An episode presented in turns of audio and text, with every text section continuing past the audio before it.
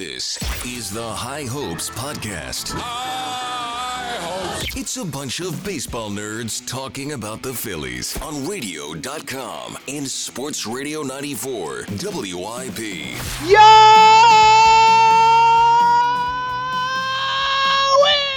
It is another edition of the High Hopes podcast. Jack Fritz, that yo was for the Philadelphia Phillies. What? Who let him get hot? That yo was for Andrew Painter and the rest of the draft class. And that yo was for all the awesome people we met on High Hopes Night. What up, buddy? James, Buddy. why not the Phils, baby? Why not the Phils? Oh, they got a closer. They got their offense is averaging like 8.7 runs per game since the last two weeks. like 8.7. Everything's starting to come together. Vince Velasquez is a real Philly guy. Um, listen, it's it's uh, it's a good time to be a Phils fan. I mean, we're two podcasts removed from an absolute meltdown. Um, and now we're we're we're back. I, I, I'm I, I'm pretty sure our last podcast was named "Am I an Idiot?" Yes. So yeah. No, Yeah. it, it was. It was. And sure, listen, maybe we're idiots, James, but I don't care. I just don't care anymore. I'm so ready to just to just jump in this pool like a cannonball and believe in this baseball team again. And you want to know why, James? Oh, you really? Of all people to hear Right. those words come out of your mouth, it's. I, I think the entire listening audience was just like dropped whatever they were holding, spit out whatever they were drinking. Jack Fritz is ready to buy in. I know, but this is the best I have felt about them in like forever. Because you want to know why, James? Oh, buddy, You wanna know going why? Deep. You want to know why? You want to know why? Yeah, I do. because even when they lose, it's a normal loss. It's not the most painful way possible. They just lose 8 3 and then mix it in. And it's just, it's not even like, oh, that was absolutely dreadful and a miserable experience. Like, they've lost twice in the last week. And it's like, you know what? That's a perfectly fine loss. Like, we'll take that loss. Was there a little frustration things? Sure. But, like, even when they lose, they don't play that bad. And I just, I like the vibes from the team. You know, I like the, I've oh, I've really liked the home run hat. I like how they're they're acting in the dugout. For the first time, I felt like they are a team, and I just feel like that that that core that it, we have talked about, you know, having to come in from the outside and have to come together and rebuild the Phillies culture. I feel like they're doing that, and it's they're playing like for a lot of people, their litmus test was this weekend, and they took two of three from the Red Sox in Boston. They took three of four in Chicago. There, there are two tough places to play. I know the Cubs stink, but the litmus test has been passed. Yeah. Um. Look, I'm, I'm as optimistic. I'm not where you are. Ah, would you I- just would you stop? I am as optimistic as I've ba- been about the team in a while. Like they're, like you said. Uh, look, I said going into that, if they go into Boston and win two of three, like I, I'll take it seriously. I won't. I won't just throw it to the side and say, oh, you know, like this team, they never get hot when I think they're going to, which is still true, Jack. I mean, they're still a 500 team, but, but look, they won back to back road series. They went in and faced a good team and beat them on the road, Jack. Like that sentence alone is not something we've heard in a few years. And look, the Red Sox are a good team, and they also did it in a, you know, obviously for fans, the the more terrifying fashion, but they lose the first and then bounce back and win the second two. And that last one, like a gutty win, man. Like that's a gutty win with Ranger giving you seven outs and a bullpen game when you find out that, you know, four important players, all guys who could have played and two of them who would have played in that game, couldn't play for you because of the COVID stuff. You know, we'll get into that at some point, I'm sure. But Hmm. but for them to come back out like that in that spot and find a way to win the baseball game, you know, getting big performances from big spots. You know, Ronald Torreyes coming in and just hitting, you know, big hits, and Christopher Sanchez giving him three, and and all that stuff. And that's what Look- winning ball clubs do, James. Exactly. That's where I was going. That's where I was going. It's like I'm not I'm not ready to anoint them yet, but they're starting to look like a team that's kind of pulling it together and playing a brand at least of winning baseball, Jack. and that's all we ask for them. You know, that's all we ask from them. But Yeah, you know, competent major league team. That, Right. Yeah. right, Yeah.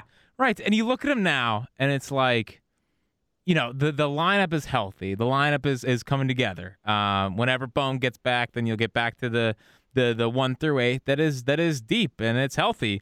And the fact that Torreyes now is a guy that can bring it off the bench, Luke Williams that can bring it off the bench, Brad Miller in a spot start that we did not rip Joe Girardi for, uh, No. can can hit three I- homers. yeah, dude. All right, I gotta. We never lie to those listeners.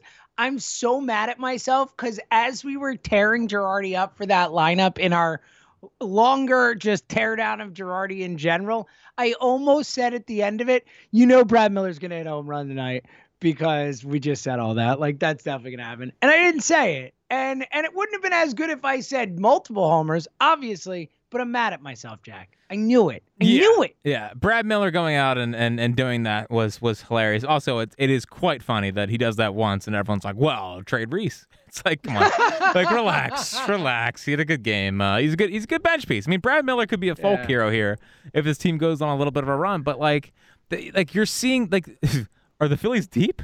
I mean, are they, Well, you Are they know, I mean, hey, look, they're like we talked about this last time though. Like that's the thing where it, it, I think we had such a perception of the bench as being this just devastatingly bad thing because of the center field situation to start the season and because of all these injuries and and the bench having to get deeper and deeper and deeper and and as we've talked about a million times like the Phillies real problems are with the roster depth you know the ability to just plug guys in bring them up like you know, we're the Dodgers. It's like, oh, major leaguer, major leaguer, major, like, you know, every draft class. Oh, these guys just all make the majors. Like, Phillies don't have that. So, you know, when you start to go deeper into that reservoir, so to speak, it makes the bench look horrible. And when you have the starting lineup back and everyone's healthy, it's like, oh, you know what? Brad Miller, Torreyes, Luke Williams, like, yeah, I can get down with that. Yeah, exactly, exactly, and it just it makes those guys even more valuable. Um, and the fact that you know now is and it's it's funny because Girardi hasn't really you know been double switching as much, but it makes the double switches make more sense. Like now, late in games, you can put Bohm, you could put uh, you know either Luke Williams or Torreyes at third uh, for a little defensive replacement. You can do this kind of things if you want to you know substitute out Reese. You could put uh, JT at first and and Nappy behind the plate. You know they're, they're if if McCutcheon you feel like looks a step slow, like they have guys that can actually do it. So you know, and, and that's how you win in National League Baseball. You know, National League Baseball is, is almost a war of attrition in a way. Like you got to have guys that are ready to go, ready to come off the bench that can that can perform and step up. And um, you know, it's nice that right now your stars are playing like your stars. I mean, they're not all doing it in the same night, but like one it'll be Harper, one night it'll be Hoskins, one night it'll be Kutch, one night it'll be Jean, but then it's supplemented by the round races, and it and it's just you know it, it- it's something. And again, we we said this last podcast, but if you're going to believe in the Phillies and believe in them in in one way, it has to be because of what the offense is doing. You're not buying into the Phillies because their pitching staff goes on a two week stretch where you know they're they're dominating teams or their bullpen has two weeks, although they haven't blown a save in ten games. Um, hey, so so so pop the we got Hector pitching in like the fifth inning of games. Listen, like, anytime you can bring cl- anytime you can bring a closer into a fifth inning game, that's not a bad that's not a bad situation. But like, if you're gonna buy, buy into any part of this team, it, it, it comes down to the offense. Like the the offense is the thing that they are built on, and they were built to out hit their mistakes. They have a good one through three that on most nights should get the job done. Four five is is just it's just a weird spot right now. Like Velasquez is very hit or miss. Been more missed recently. The Phillies are six and one in Matt Moore starts, which is ridiculous. But That's he's absurd. he's not pitching like too bad. Um, he's keeping them in Uh, games. It's like four innings, two runs. It's like a, an o- a, a, a high end opener, Jack. yeah, just like Jacob Degrom. He's also a high end opener. how um, but do you say these things? Like, how do these things just pop out of your mouth? listen, he's a fine pitcher. He he's, Yeah. he's got some good stuff. I think He's he's, okay. I think he's got a shot. But the truth of the matter is, I think he's averaging like five and two thirds to start. And it's Yeah, like, listen, tell him. if you Tell really, if you really want to be, if you really want to be, like, I hate the comparisons between him and what Bob Gibson did in 1968. Like, Bob Gibson threw, I think, 17 complete games that year. Well, dude, the the most amazing Bob Gibson side of that whole thing is I think it was in June and July he had 12 starts, 12 complete games. Yeah. It's like okay, I mean like that's that's a different thing that's happening. Right, and, and Jacob Degrom's having a, a, a nice little season.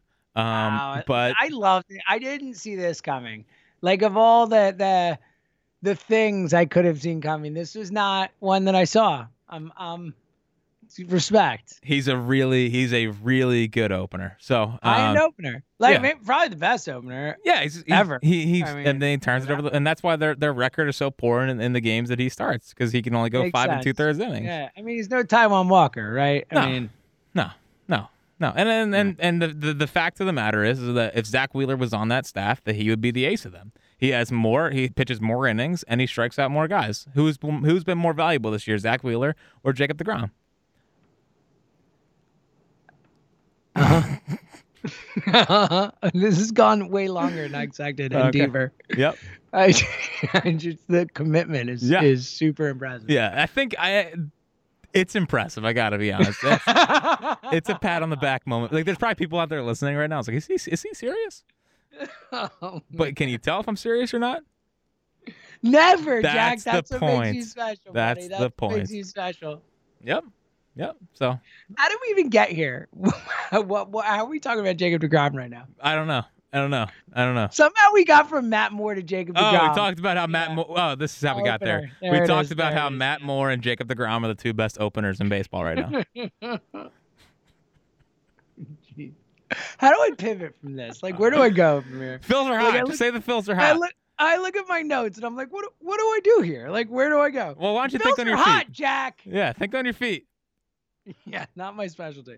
Um, just kidding. Uh, all right. Well, how about this? Let's two things. We'll get to the Vinny fan thing in a sec. But but speaking of the Matt Moore Vinny thing, there is a name out there, and and we we talk a lot about trades and oh they got to get closer. Is Dombrowski gonna buy or sell or whatever?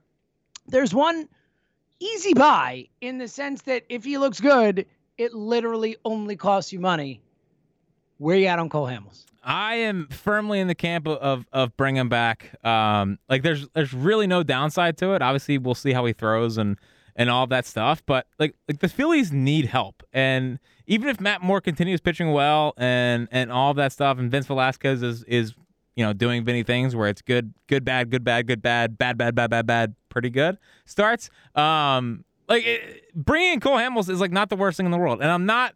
Like I hate, I'm not like the nostalgia, you know, bring the guy no, like we've the, heard you rip Cole Hamels mercilessly. it's not. Your Hamels shots are the most unwarranted thing that's probably ever happened in the history of this podcast. So we know. he cost them the 09 World Series. But but either way, like I still love Cole Hamels. I that he is it is not meant to, to be negative. I just feel like he doesn't get pointed out enough that they should have been back to back World Series champs. Um, but bringing him back just makes too much sense. And it's it's a first off, it's a good PR move. You know, let the guy finish his career here. He's an all time great, and you know, and and and that kind of stuff. But it just makes too much sense. And you know, there's a lot of people that say he's done and all that stuff, but I mean, a year ago, obviously last year in Atlanta just couldn't get healthy and all that stuff, but he's had time off now. Like for the Cubs, he had a, a three a 3.8 ERA and 27 starts. He took down 141 innings. Like I'll take that. I mean, obviously we'd take that. And and I think the the key point in why I would bring Hamels in is I saw even when he didn't pitch last year what he did for that Brave staff, and and the way that those guys were able to lean on Cole Hamels and kind of let him be that veteran mentor to them. And Max Fried had an unbelievable year, and he's taken a huge step back this year. You bring in Cole Hamels here, and he can kind of be what Jamie Moyer was for him in 2006 and it, it just helps make Aaron Nola better. It helps make Zach Eflin better. Wheeler's pretty established, so I don't think he's going to help him. But I just think that you have a guy in Cole Hamels who has done it before, who's who's won on big stages, and I think he's a good guy that these young players can lean on. That's not Jake Arrieta. Like Jake Arrieta was our veteran leader a couple years ago, and you, you substitute that for for Cole Hamels. So. I just think it makes too much sense, and I, I, I firmly like. There's no reason why, if Cole Hamels is healthy and looks pretty good, that he should not be a Philly. Like the, they need him. They're in the they're three and a half games back. It's go time, and this could be what basically Pedro did in 09. Yeah, it's a like you said, it's literally a no-brainer. Obviously, it's all dependent upon seeing him pitch and he's healthy and he looks good, but it's just money. It's just money. It's just money. That's it. That's it. John, Mr. Middleton, you've talked big game. Like this is the kind of thing you do. You know, if you really want to, to go for it here in, in that, you know, sense of you're in a horrible division, you have a chance to actually win it this year and actually make the playoffs for the first time in a decade, you bring back the Phillies legend. You bring back the World Series MVP. And you, eh, eh, because it's one of those things like you point out, Jack, it's just like a no lose thing it, even if Cole Hamels came back and stunk, everyone would be happy Hamels was here because he's Cole Hamels and he's ending his career in Phillies pinstripes. Like it's just such a no brainer. And I don't think he's gonna stink if he looks okay. Like he's not gonna stink more than Vince Velasquez. I'll tell you that much. He's not gonna stink more than the best opener on the on the planet, Matt Moore. You know, I, I I think this is such an easy move, and it's just it's going to be a real window into I think also what they might do at the trade deadline in terms of adding from a cash perspective, because if John Middleton's not willing to pony up for Cole Hamels, which you know for half a season prorated, like what are we talking about, a few million bucks, like you know I think that's a real concern for for the trade deadline coming up. Well, but also they could just be- believe that he's done, and and that's true too. Again, it, it, the the caveat at the beginning is it's all dependent upon that, like the the showcase and how he looks and all that stuff. Let's, but but if there are multiple teams bidding for him because he looks good, like you're his team, like you have to be able to make this happen. And let's put it this way: if he goes elsewhere and helps his team to a pennant run, then oh my god, yeah. can you imagine? Can you imagine? We'll never forget about it. We'll bring it up all the time, no. as we should. And and listen, even if you sign, if you, even if you sign Cole Hamels, then you still have the chance to to add more at the deadline. It's not like Cole Hamels can be your big acquisition, but he's a guy that will help.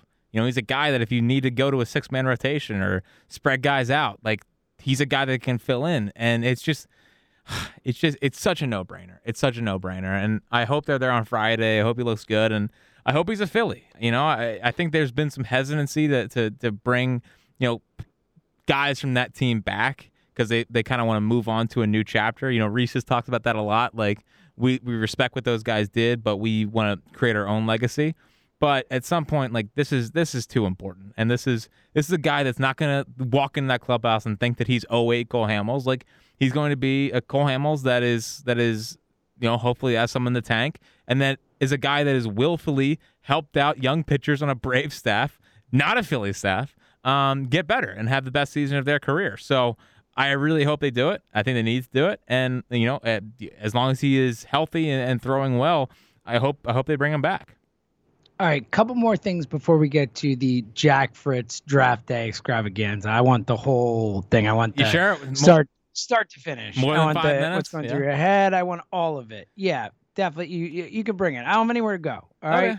Uh, so we'll get to that couple things quickly. I mentioned it before the Vinny fan thing. I, I feel like we pretty much are aligned in this. Like, stop saying dumb crap to players. You know, no no need. I right. have no problem with how Vinny reacted. Do you have any issues with that? Uh no, no. I mean, uh, it's just like it's just such a like a, a jackass thing to yell. Like, dude, like Vinny knows he's not pitching well. You know, I know. It's like, like, you don't gotta tell. He just gave up eight runs. All right, in two and a third. You don't gotta tell him. I know, I know, and it's just. I hope he's. I hope he's a Boston fan. Like I hope it wasn't a Philly fan. You know, it was up in Boston, but uh, I know, I know. It's it's. Let's hard. say this: it definitely wasn't a High Hopes listener. That no, I feel confident. No, no. High Hopes listeners um, are very classy, but yeah, would never, Jack. It is. Would never. It is funny now that Vince is like the most popular athlete in Philly like like the most popular he's been as a Philly, I would say. Yeah, yeah, that and the the throw from left field. Yeah, uh, and the lefty throw to first. That was a fun play too. Um, all right, a uh, couple other things. Let's just quickly talk about it because I mean, you know, yeah, it, the. Aaron Nola didn't pitch in Fenway because of this freaking COVID thing. Like the, like, all right, you can't tell anyone to do what to do with their body or whatever, but like you're a professional baseball player, like there is an option for you to not have to go through this. It hurts your team. Like, I don't know. Like it, I, I'm not gonna say that I'm gonna say, oh, you have to get vaccinated, but I am gonna say that as a fan, I'm disappointed that Aaron Nola couldn't pitch in that game because he's not vaccinated. And like whatever, it is what it is. But you know, I don't know. The, I, the whole situation sucked, and it makes you concerned. Like, what what happens if that happens in September? What happens if that happens, you know, in October if they make it?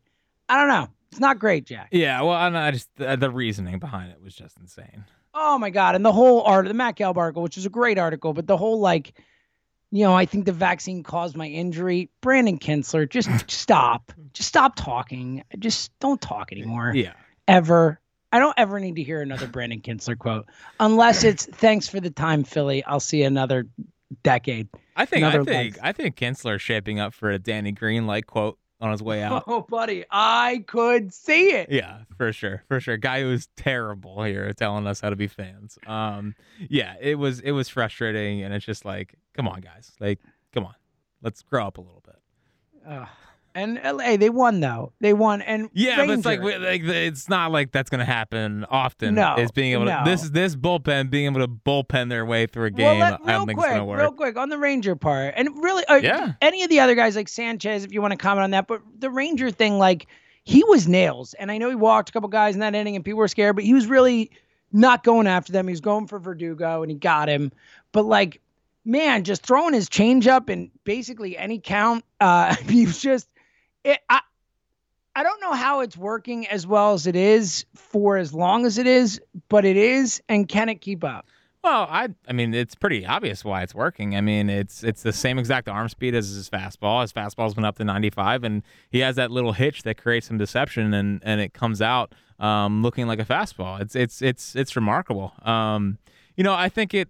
It's funny actually. He didn't even throw his slider much yesterday, and I actually think his slider is his out pitch if you if he wanted to throw that more. It's probably more of a pitch to lefties than than righties, but I thought he could have mixed it in a couple of bats. Honestly, like the most the most impressive thing from from what Ranger did yesterday is like James. I mean, you and I have seen pitchers and in, especially Phillies pitchers in big moments where it's like, oh, the crowd's like on their feet and they're just going crazy, and oh, here comes a backbreaking hit, right? I mean, we've seen that seen that a thousand times. It always happens in Atlanta. It feels like, but you know, two straight batters, he goes three two crowds on their feet, you know, getting everything fired up, trying Totally. to trying to will the Red Sox to a win, and he drops back to back three two changeups. Like that takes some freaking stones. So the thing about and he's had that all year for what it's worth. Yeah, I feel like I, you know, anecdotally could think of like five times when he's come in like bases loaded, one out, or two on, no outs, and all that. Like he always comes into these situations where it's high, high, high leverage, and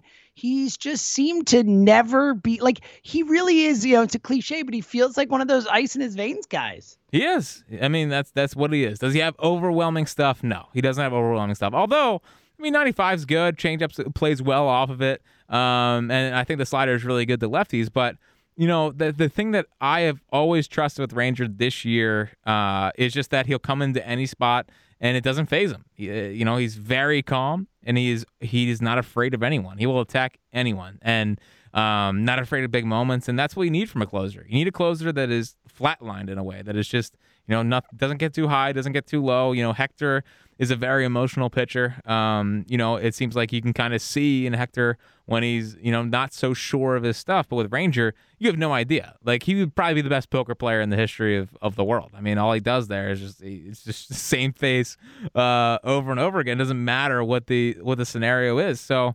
You know, I, do I think he's a long term closer? I don't, but I think at least they have a guy that they can trust in, in big spots for years to come.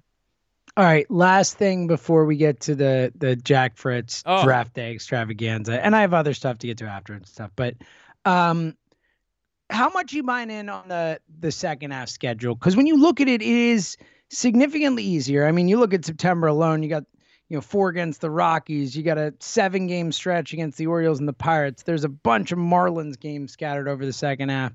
Um, you know, on the face of it, just just scanning through it, it does look like a easier schedule. Uh, Atlanta without Acuna, you know, so you got some Nats games in there, all that stuff. Um, you know, the numbers by opponent record, it's it's the easiest. You know, they had the hardest by opponent record in the first half of any above 500 team. Like, there's all these things. Like, how much you buying into that as a a real? Re- I mean, like, ball, baseball reference has the Phillies as the favorite to win the division, Jack. And Fangraphs has the Mets as like a 75% favorite. So, which just goes to show that, you know, it's really hard to project this far out who's actually going to win a division. But like the schedule seems to be a real reason for optimism for a lot of people. Are you one of them? Yes and no. Um, yes, because the, the teams they're playing are terrible. I mean, like there there's a Rocky, there's a couple Rocky series, there's a Pirate series, there's like their series against legitimately bad teams. My only fear is that it feels like they always play down to the competition, and we haven't we haven't outside the Cubs series, which they won three of four, and, and that like we never really see them just take care of the competition. So um, I do think it's great, but man, if they miss the playoffs with this with this schedule that they have and losing games to the Pirates, to to to the Rockies, and these teams would just make Diamondbacks. It, oh, Oh, would just God. be The. Diamondbacks have a run differential of minus like 147 or something. It's insane. oh, they are a terrible. Ba- I think they They have lost like seven games. We Phillies have seven games against the Diamondbacks, four of which on the road, and the Diamondbacks are like the worst road team ever. Yeah, listen, Yes. I and and I, I they stink, but I, I mean, this schedule is so easy, Jack. When you look at it, especially compared to the first half, like it is like no, just even on the face of it, just scrolling through, looking at it quickly, it is noticeably easier than the. First well. I mean, Like, remember remember heading into June, we were like, how are they going to survive June? And then they went twelve and twelve, and I was like, all right, we survived June. Um, so yeah, so obviously I'm fired up that they're playing those teams. It's just that they have routinely let me down those spots. So um, Yeah. you know, let's take yeah, until they beat the Marlins, we're, we're not going to believe they're. But I will say, like going going on the road against the Cubs, it was the most business like they had looked. It was the most like, um, you know, th- they were able to create their own, own energy in the dugout, and I think that's important when you're projecting this team going against uh, bad teams on the road. So, um, listen, it's it's definitely positive. It's definitely all good stuff. It's just until they beat up on bad teams, I can't fully say like, oh, they're gonna, you know, they're gonna beat ten games over 500 in the second half. Like I just can't get there. All right, take me through it. I want the whole, and we'll get to the second round picks and beyond, you know, but just in terms of of setting the scene, Sunday, you, know, you wake up, Jack Fritz knows it's draft day. You Mm. got to wait till seven. You the nerves, the this, the that. Take us through the day. Well, it was a big one. Um, you know, I, I, I woke up, um, you know, just try like I do the same thing on Eagles game days. Is I just try to find like stuff to do, so I don't have to, you know, think about it too much. Like, you know, Jill and I went plant shopping. You know, trying to find more plants for our for our garden. Um, you know, I put some mulch down. Um, like, all right. So I'd say we woke up um had some coffee obviously we went and walked to a, a local bakery um grabbed some donuts of course and then um walked back and then like just started to again just started to find things to do um we we we went to a local plant shop got some plants whatever and like i'm kind of just i'm kind of just texting and dming like everyone i know in draft circles just seeing if they've heard if Benny's going to be there at, at 13. Um, so there's a lot of that, a lot of checking the phones. I was on Twitter a lot, just you know, I was start, I was on Prospects Live just because they had a live blog lo- going of all their latest rumors and stuff like that. One of Um, like four or five people in there, or yeah, no, it's like I was just I was just all in. I needed to figure out how this thing was going to play out. Um, watched the Phils game, which was obviously great. Um, was you know very tense uh, at the end. Um, and then like around like five five thirty, it was getting to the point where I was just too nervous. Like I was just I was just finding stuff to do. Like I went up and I did laundry and I cleaned our bedroom and I cleaned the kitchen because I was just trying to take my mind off of off of seven o'clock. Um, so yeah, so I did all that stuff. You know, I was uh, you know trying to trying to figure out how to how to grow up, which is great. Um, but yeah, literally just finding anything I could do to take my mind off of the draft. Um, so the draft rolls around right around seven o'clock. Um, sit down, you know, and I mean Henry Davis going number one was shocking. But what I noticed early was how fast the picks were getting out before they were announced on TV, and I was like, oh, this is a disaster. Um, I hate that. I hate it so much. And I know I hate it too. It's like why even have this on television if everyone's just gonna let the picks out before? Like I think it's the like either watch it or be on Twitter, but there's no point in doing both. Exactly, exactly. So then, um, you know, I'm sitting there nervously, but everything seems like it's kind of playing out well. It seems like Kumar Rocker, Brady House, um, and Khalil Watson are falling, and it's like, oh, good. You know, those guys can keep falling, and Benny should fall to us at 13. Um, and then the Rockies took him, and I was like, ah, oh, that stinks. I was, I was, I was pretty upset. I was like, it hurts. I get it. I kind of had this lingering feeling that he was going to go at number eight or nine to the Rockies or Angels, and it happened. And it sucks, but at least the Rockies have a long track record of developing hitters, so maybe I'll end up being right about Benny. Um, and then it was scramble time. Like when when Benny was drafted eighth, it was scramble time because then you know I don't really like Brady House that much. Um, but I had to start looking up like, all right, how do I talk myself into him? And I, I talked myself into him, but then he went, but then he went, no, but then he went number eleven. It's like, okay, okay. Um, uh, Kumar Rocker, I was like, man, am I gonna? Are we about to to mess around and get Kumar Rocker at thirteen? Uh, that didn't happen. He went to the Mets. Like that's bull. You know, boo yeah. that. Just a big fat boo to that. Yes. And then so I'm like scrambling, like, oh, what are they gonna do? What are they gonna do? What are they gonna do? And then so around pick uh, 11, after the house pick, I turned my computer off and I put my phone on uh, night mode, so I didn't get anything. so I, I, I didn't get anything. I was I was fully locked in. I wanted to hear it live. I uh, yeah, even though I really wanted to check, I knew I would get texts and DMs and all that stuff of like, oh my god, whatever. So I turned it all off and I'm just pacing around my living room. Um, I kept the doors closed because I didn't want I didn't want to see Jill see me pacing around like a madman. Um, and I saw the pick, and oh, first off, I saw the Mariners pass on Khalil Watson, and I was like, if I know Brian Barber like I know Brian Barber, he's gonna bring me Khalil Watson. He didn't bring me Khalil Watson. He brought me Andrew Painter, which we talked last time about how this is a guy I was gonna have to talk myself into, but there's a chance they're gonna. Yeah, he him. was on your your don't want list. Yes, he was on my don't want list, there, and I was gonna talk myself into him. And yeah. and I have to an extent, like I'm not gonna go overboard, and because he's not as good as Abel. Like Abel is, is special. Um, Abel's a star, my friend. He is. He is. They nailed it. Um. So all right here's my here's my feelings on Andrew Painter. I'm not gonna go overboard. I'll try not to go overboard. Um, fully talking myself because I do want to give an honest assessment of of them, and I'm not like, listen, I'm all in on these draft picks. Like, I'm sorry if that is isn't your your style, but I love draft picks. Like, I love thinking of their upside. So very sorry, but um, here's the here's the facts. He can command four pitches. Um, he's been up to 99 from what I've heard and um, it's a so the the problem with his fastball is it doesn't have great spin efficiency. Like he throws it hard, but like we talked about last time, like everyone throws hard now, and the fastballs that stick out are the fastballs that have good spin efficiency and all that. And I think eventually he's going to be a sinker sinker baller. Like he just has that kind of look to him. You know, six seven gets on top of the ball. I think it comes out like in a sinkerish kind of way. Um, but the fact that he's the fact that he's he's 18 and he can command those pitches the way he can. And like you see it, I mean, you could. You, all of his stuff needs a little bit of uptick in stuff, which I believe the, the Phillies PD guys can get out of him. But you, you, the fact that he has a feel for four pitches, and I think his changeup's actually going to be disgusting as it keeps going on here. But the fact that he has a feel for that, he's a feel for pitching, is is really encouraging for a guy his age and his size and and all that stuff. So from that standpoint, it's it's good.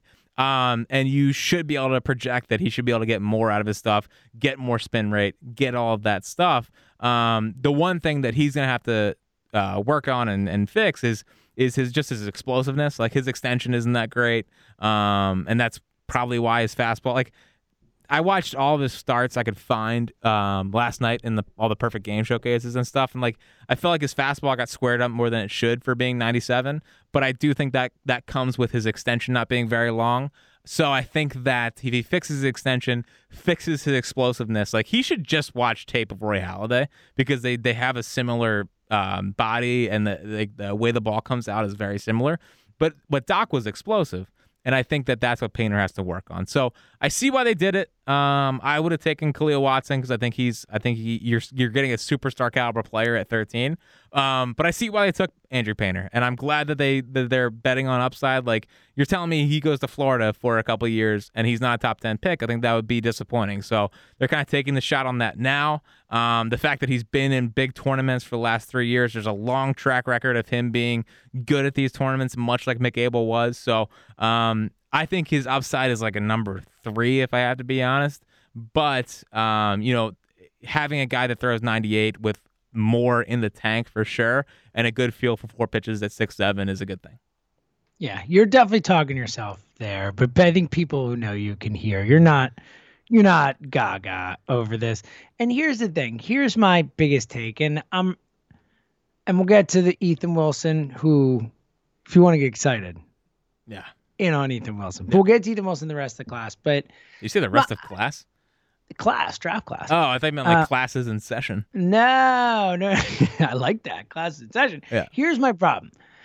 The MLB draft is so stupid, Jack. I'm so sorry, buddy. This whole like slot, under slot, this team has more money, they can go over slot and still like it's so dumb. It's not fan friendly. No. It's not entertaining and like just the general concept that the best players don't go for the most part obviously it's all subjective but in the order they should go in and then in some cases definitively worse players go before definitively better players because of signability issues is a disaster. Hmm. Like it's a horrible horrible product. And that's not even getting into the the stupidity of not being able to trade draft picks which is absurd on top of it.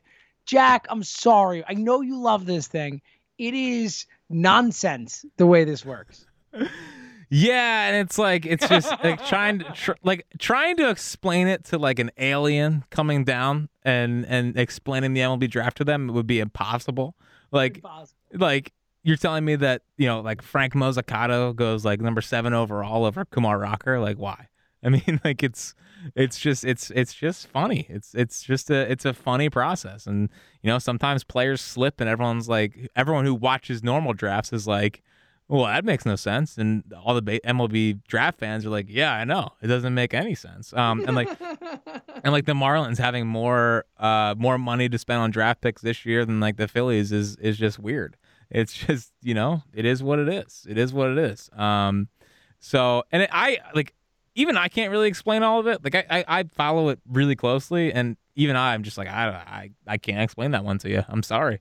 I'm very sorry. Um, so I just appreciate you not like going to the bag for it and trying to come up with some ridiculous defense for it. I Oh, appreciate no, that. no, no. I, I would. They, I, they need to let these guys trade draft picks. Oh, it's crazy. I know it's tough because there's 20 rounds, and it'd just be hard to.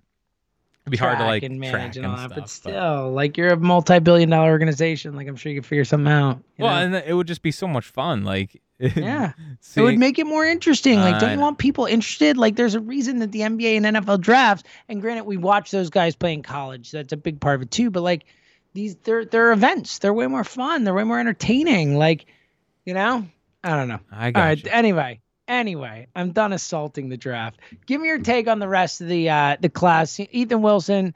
You know, it seems like you and me, after watching his highlights and reading about him, are not the only ones. This seems like a absolute home run of a pick. Third rounder though seems like a super projection reach kind of guy. You know, 17 or whatever.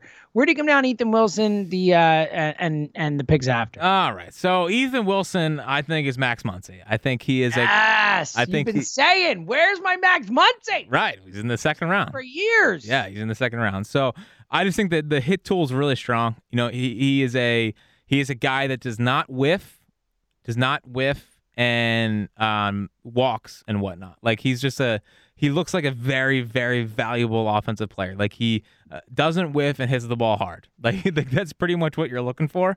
Um, so elite bat to ball skills. Probably just a corner outfielder, which is probably why he went in the second round. Um, was also a little bit banged up this year. That's that's another reason why. Because I remember when uh, first started getting into the process, like there was a lot of Ethan Wilson to the Phils at 13, um, and then I think he came out slow this year, but he ended up batting like 318 with a 410 OBP. So um, he did heat up there a little bit. But either way, like you watch him swing, and, and he had a 10 pitch at bat against Florida State, and it's like, oh, this guy's a high high level hitter, and you can make the case he's already the best offensive prospect in the system, which is crazy. Um, but Wow, that's a big time wow Yeah. on both ends. yeah, but he's he's I think he's going to be a, a really really productive player. Um, and I think he I you know I I, I trust the hit tool. big time power, big time exit velo, um, but also seems like he has a knack for getting the, the the bat to the ball. So I think it was a, a massive, massive steal for the Phillies in the second round, and I I'm just downright giddy. You know, and this is what we've seen under Brian Barber, and the, we'll get to the rest of the draft, but like big tools, big power on both sides, um, and just kind of taking shots on upside rather than just playing it safe and you know kind of getting these guys in the hands of the the Phil's player development staff. And that's one other thing. You know, I tweeted last night like like Andrew Painter's a perfect guy to give to the Phil's player development staff and let him let him work. And you and and obviously high hopes listeners know like what what is really going on. Like we're seeing we're seeing them actually get a lot out of pitching talent and and getting these guys to levels that we had not seen before. Ranger Suarez, Bailey Falter. Like that's just a, a couple guys, but you're seeing you're seeing guys actually getting developed that didn't have the stuff that these guys have now. I mean, Mick Abel's a top 25 prospect in the sport already. Like, like you're seeing these guys get handed to the to the Phil's player development staff and letting those guys go to work. And, and and a guy like Andrew Painter, who is obviously raw but has command of four pitches, and all you need to do is teach him more explosiveness. Like, I will bet on the Phillies player development is figuring that out. So, you know, I know that the Phillies have been dogs for years and years and years about their player development and how they can't uh, develop guys for the draft. Like these guys have been here for I think what like a year and a half, 2 years on the pitching side and you're seeing you're seeing dividends. So, um, you know, Ethan Wilson seems like another one of those guys where it's like he's got good bat to ball skills, good pop. Let's see what they can get out of him. So, um, super fired up about him. I think it's a really good pick, and I, I can't wait for him to to get up to the big leagues. Yeah, I'm in. He's my new Casey Martin. Yes. they're my two favorites. Nice. I'm in on both those guys. Yeah, I think he's Um, already. I think he's top ten prospect in the Yeah. system already. Ooh, oh, I love that. Yeah. All right, what Yeah. else? All Tell right, me about so uh, so Viars is is interesting. I don't totally know how to say. It. I think it's I think it's Viars. So it's interesting. Like, so He's like 17, right? he's 17 and he's the number one outfield prospect in freaking Texas. But he wasn't in in in Baseball America's top 400. Like it just doesn't add up. But here's what I'm thinking. Here's what I'm thinking. Um, he's an Arkansas commit. Arkansas is one of the best college baseball programs in the country. Like they develop guys like Heston Kjerstad and all of that. Um, this guy has stupid raw power. Um, and I just think that they- they got him at 17 so that they're kind of they're kind of his college program in a way. Like the Phillies, I think are taking, and you'll see it throughout the draft. Like they're taking super young guys because they believe in their development system and they're not letting them get to campus and have someone possibly screw them up. So um, it's really interesting. Um, but either way, this guy has has really good power. Um, can drive the ball all over the ballpark. 17 years old. Again, number one outfielder in Texas, but wasn't in the top 400. That's not. That's just. It just. It's just something doesn't add up. But apparently, he had a lot of helium. Um, was a late riser, so um, he screams like a guy in two and a half years that is in first round consideration, and they got him in the third. So um, it's it's. I think it's a risky. It's not. It's a risky bet, obviously, but I think it's a it's a worthwhile bet. I love that. Like I'm, I'm all right with taking shots. Uh, you know, Lottery tickets, baby. You're yeah, and baseball projection's so hard to begin with. I Right. mean, you're taking these kids at 17, 18 years old and trying to project how their body's going to grow, how they're going to develop, all these types of things. There's so many variables in it that are in a lot of cases impossible to predict and, and in other cases hard to predict. That I, I have no problem if you believe and like we've talked about one of the few things in this Phillies organization that we feel really strongly about is their ability to develop guys right now because of Ochart, because of the driveline guys, because of the whole team and all that. That you know, it makes sense for the organization to bet on that. So I'm I'm good with it. What else you got? Uh, uh, Micah Ottenbreit. eh, so I, I found some video of him. He's another guy like Painter, although he's up to 94 already. But I mean, he's he's a guy that needs to, you know, use his legs a little bit more and uses body more. So um, seems like a classic projection guy.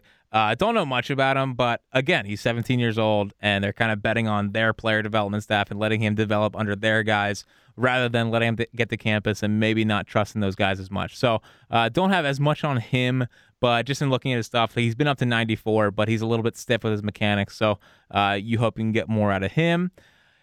This is up there.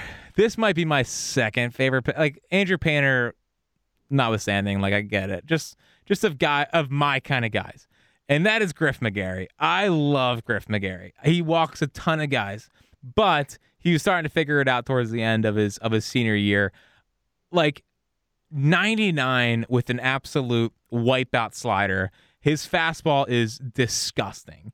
It is it's 99 with high high spin, slider same thing. I don't know what he is long term, but when I watch him, it screams Roy Oswalt. Um, same fastball jumps out of his hand the same kind of way. Like towards the end of the season, had two monster back to back games in big college games and was fired up. I love Griff McGarry. Uh, I don't know if he's a starter or a reliever, but if you're telling me you get you get 99 with his elite level spin, um, it's just home run, home run pick. Yeah, his name's Griff McGarry. I mean, I didn't need any of the other stuff. Superstar. I mean, Griff Griff McGarry. I mean, that's just a he's gonna it's be a winning guy. name, Jack. He's gonna be it's a, dude. winning name. They got a a, they, they got a lot of good names. Uh, Jose Oh, the Pena kid, yeah, Jose I Pena him. Jr.. What I saw on Twitter about him, I liked. Him. Very, very good. Very good. Um, up to 99. Again, high spin. Just turned 18. Um, but either way, like like he is high spin numbers, can get up to 99. He reminds me a lot of like Starlin Castillo, same kind of uh, mechanics and whatnot. But yeah, just another big projectable arm that is young that um, just seems like he's wowing some guys uh, down there. So that's good to see. Uh, Christian McGowan is the number one rated JUCO arm in the draft. They got him in the seventh, uh, up to 99 again, uh, up to 99. Uh, his changeup is nasty. I think if, if those two pitches develop like they should, um, they, they, they got again, probably a bullpen piece, but another guy that throws hard. Same thing with Jason Ruffcorn, a guy who should move through the system very fast, but 99 again, 99, which is which is just uh, tremendous to see. So um, again, like the fact that they're taking guys with stuff over command, just it, it makes me giddy. Like they Who s- thought we'd see the day, Jack? like they have they have so many power arms and like they're already like Ruffcorn 99, McGowan 99, Pena 99, Griff McGarry 99, um Painter ninety nine. Painter 99. If I think he'll eventually get there, but yes, like it's just it's just it's just power, power, power. And um, yeah, just the right kind of guys to give to the PD guys. Don't know much about Gavin Tonkel. Um, seems like an underslot guy that they're just going to take a shot on. Um, speedy and all of that. And then there's Logan Cerny, who I didn't know about. Like, I mean, honestly, like the first, I knew Griff McGarry was the last guy. I was like, ah, and, and there's a couple other guys, but um, this is this is just strictly through Twitter and, and following smart people. Um, a lot of people thought he would go in like the third or fourth round, Ooh. and and like he's got so he is he is like stupid power, um, explosive hips, like an explosive athlete that can play um that can play center field. Uh, the one Did question you say stupid hips? stupid hips, like how quick and explosive his Okay. hips I, are. I, I was trying to make sure I got the, the Yeah, yeah, like just just all the athleticism in the world, all the like the the stuff that you want to give to Driveline and let them figure out. That's what he is. Uh, the big question is the hit tool, but I will take a, Ah. a Yeah, no biggie, right? That tool. well, whatever. We'll figure it out. Is that an, is that an important tool in the Yeah, well, tool yeah. Yeah, obviously. obviously, obviously. But uh, you know, I think he's a perfect guy to give to to the the PD guys and see what see what they can get out of him. Um, because the the the raw tools are are special. So um, overall, like they they drafted they drafted power on both sides. Uh, they drafted exit velos and like it's just it's it's just my kind of draft. Like you're betting on tools, you're betting on upside. You're not afraid to take risks, and you know that's what you want to see from an organization. And honestly, it shows a lot of faith in in the guys they have developing these guys, and I think that's important. Like the fact that Brian Barber, it seems like, is in lockstep with the guys that are they're going to be tasked with developing these players. I just think that show that's a sign of a healthy organization. Um, and just just pairing this, pairing the arms they got in this draft with the arms that they signed last year, they the, uptick in velocity is just insane. So um, I just I can't wait. I, I can't wait to see what they do. I can't wait to start following them. Um, and I just like it. Just I'm just I'm just giddy over here. I'm just giddy. I could tell, I can't. I can't could wait tell. for. I can't wait for Ethan Wilson. Like the, Yeah. like the first, the first when we start hearing Ethan Wilson buzz, I will be genuinely fired up. I love it. Uh, I'm I am all in on Ethan Wilson. That that is my favorite guy in the draft class. Um, and obviously I've really studied this as well. So Yes, exactly. take that. Yes, take that. All right, I have one more thing draft wise to bring up before we um get to a couple last things before we get out of here. Um, so I hate to do this. you know, you're, you're on the high of the draft thing, and you know I hate to do it, but um, my buddy Matt, uh, friend of the pod, listen to the pod. Okay. Um, oh. listen to the last pod, and in the the section where you're talking about the draft picks, talking about Trey Sweeney, who I have since learned is is a New York Yankee now. So Mhm. congratulations to Yep. Trey. Okay. Um, Jack, you said something. I can guarantee Jim Nantz wouldn't do it, and I can guarantee that most of us would not do it. In talking about Trey Sweeney, Jack, you said Eastern Illinois. Oh, I didn't. Oh, okay. So Oh, buddy. I missed it in the moment, and I would love to say that I caught it. I didn't. Matt, thank you for catching it. The Yeah, thanks a lot, Matt. done. Matt sent me the timestamp, like really made it easy for me. But you said it. I went back for those who want to check, 4220 in the last pod, right around there. Illinois, Jack. Explain yourself. Uh, Matt, I appreciate you listening to the podcast. Get a life, pal. It's time to grow up a little bit. Illinois. Oh, what you, Oh, so what? Have you never heard of the state of Illinois before? I mean, I don't know. In my- Chicago's there. It's a pretty big state. In my defense, No. I called Arkansas Arkansas until I was at least 14 years old. So Oh no. it's not that surprising. Whatever. I said Illinois. I'm from Philly. You're from New York. It is what it is. Why don't you go root for the Yankees? You you you, you big New Yorker. All See, right. This is you lashing out because you know you got you messed feel up. like- I feel like- no, I- lashing out like ooh. You know what I feel like? I feel like I, I feel Yeah, like Vinny. I feel like Vinny. I feel like Vinny. And this is me re- this is me responding to you. So yeah, I messed up. I said Illinois. Sue me. It's Illinois. Good. All right. Well, I just want to clear it up. Thank you. yeah, I just want to clear it up. All right. Uh, one more thing from me, and then if you got anything in the tape bag. Uh, last thing from me.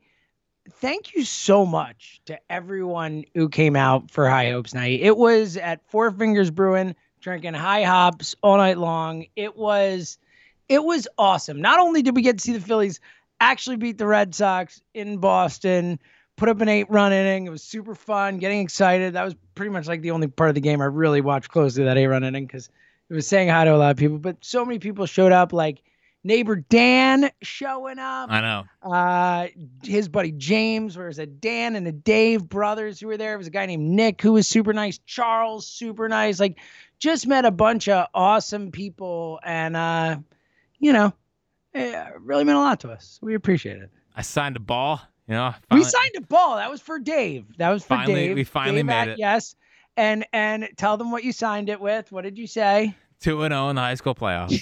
yep. And then I didn't know what to say, and he said you should sign it with Yo. And Yeah. I was like, that's awesome. You're Yeah. right. I should. So First baseball I've ever signed in my life. So Yeah. Thank you for that, Dave. Yeah. What an experience. Um, hopefully not the last one. You know, I think if the if the Phils are going on a run here and they're still playing good baseball, I'd love to do it again. You know, maybe before the year is over.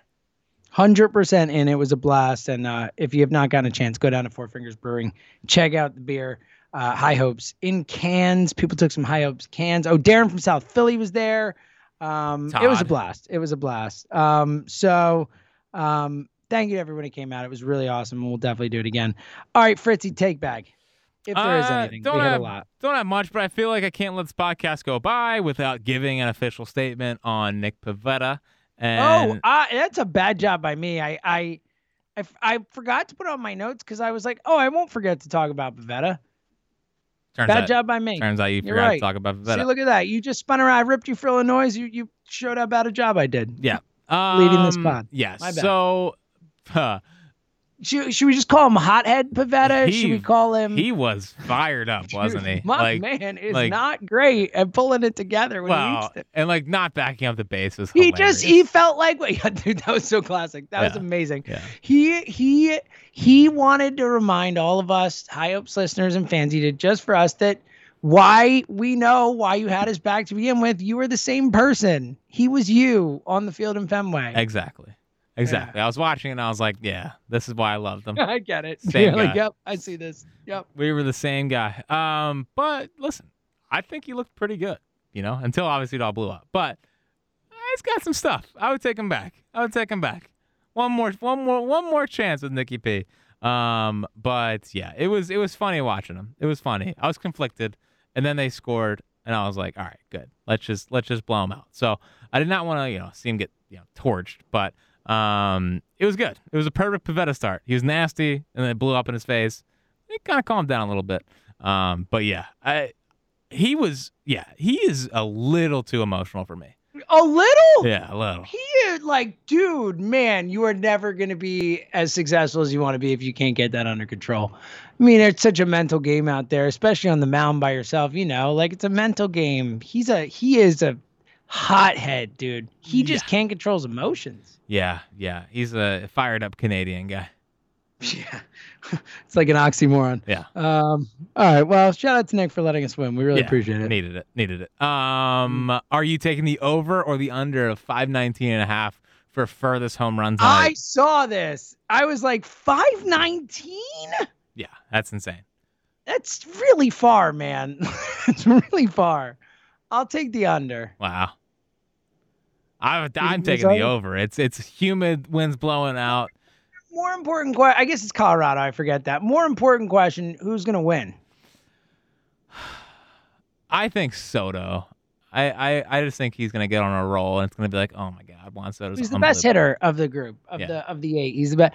I I just think it's Gallo. He's so locked in right now. I think he's homering like 11 of 12 games coming in, and he's the most powerful of all of them. Which yeah, I know that sounds crazy, but I think he is. It's him or Shohei. Um, I'll go Gallo. That's my prediction. All right, all right. I'm looking forward to it. Me too. I'm I'm gonna lock in. I, I am in on the home run derby. Of course, uh, many right remember uh, the scene of the crime of my most famous tweet of all time. Oh yeah. So That's fun. You Someone gonna, you gonna tweeted me rip? about You gonna that, rip Pete so Alonso tonight? Yeah, I'm down. I'm gonna. I can't wait. I'm going after Pete. That's what you do on Twitter. You just like riling people up. Yep, that's me. Everyone knows. Yeah. I'm a, I'm a troll, as they say, Jack. That you are. That you are. My daughter obsessed with trolls, Oh, not sure. online ones. Yeah. Actual trolls. She loves Billy Goat Gruff. Jack, you into Billy Goat Gruff? Big fan. Is is he a draft how- prospect? Actually. All right, what else you got? That's it, pal. I That's think, it. Yeah, I think we've reached the, the point. I think Yeah. that was the point right there.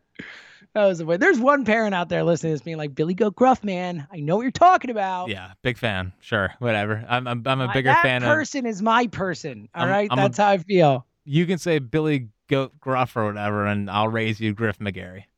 Yeah, Griff. Billy Goat Griff McGarry. Uh-oh. nickname. Love it. Love it. But we are an Ethan Wilson podcast and a Mick Abel podcast. Yeah, we nailed Get Mick. that Abel. out there. Yeah. We knew it from the jump. Yes. All right. Uh, we we done. Yeah. All right.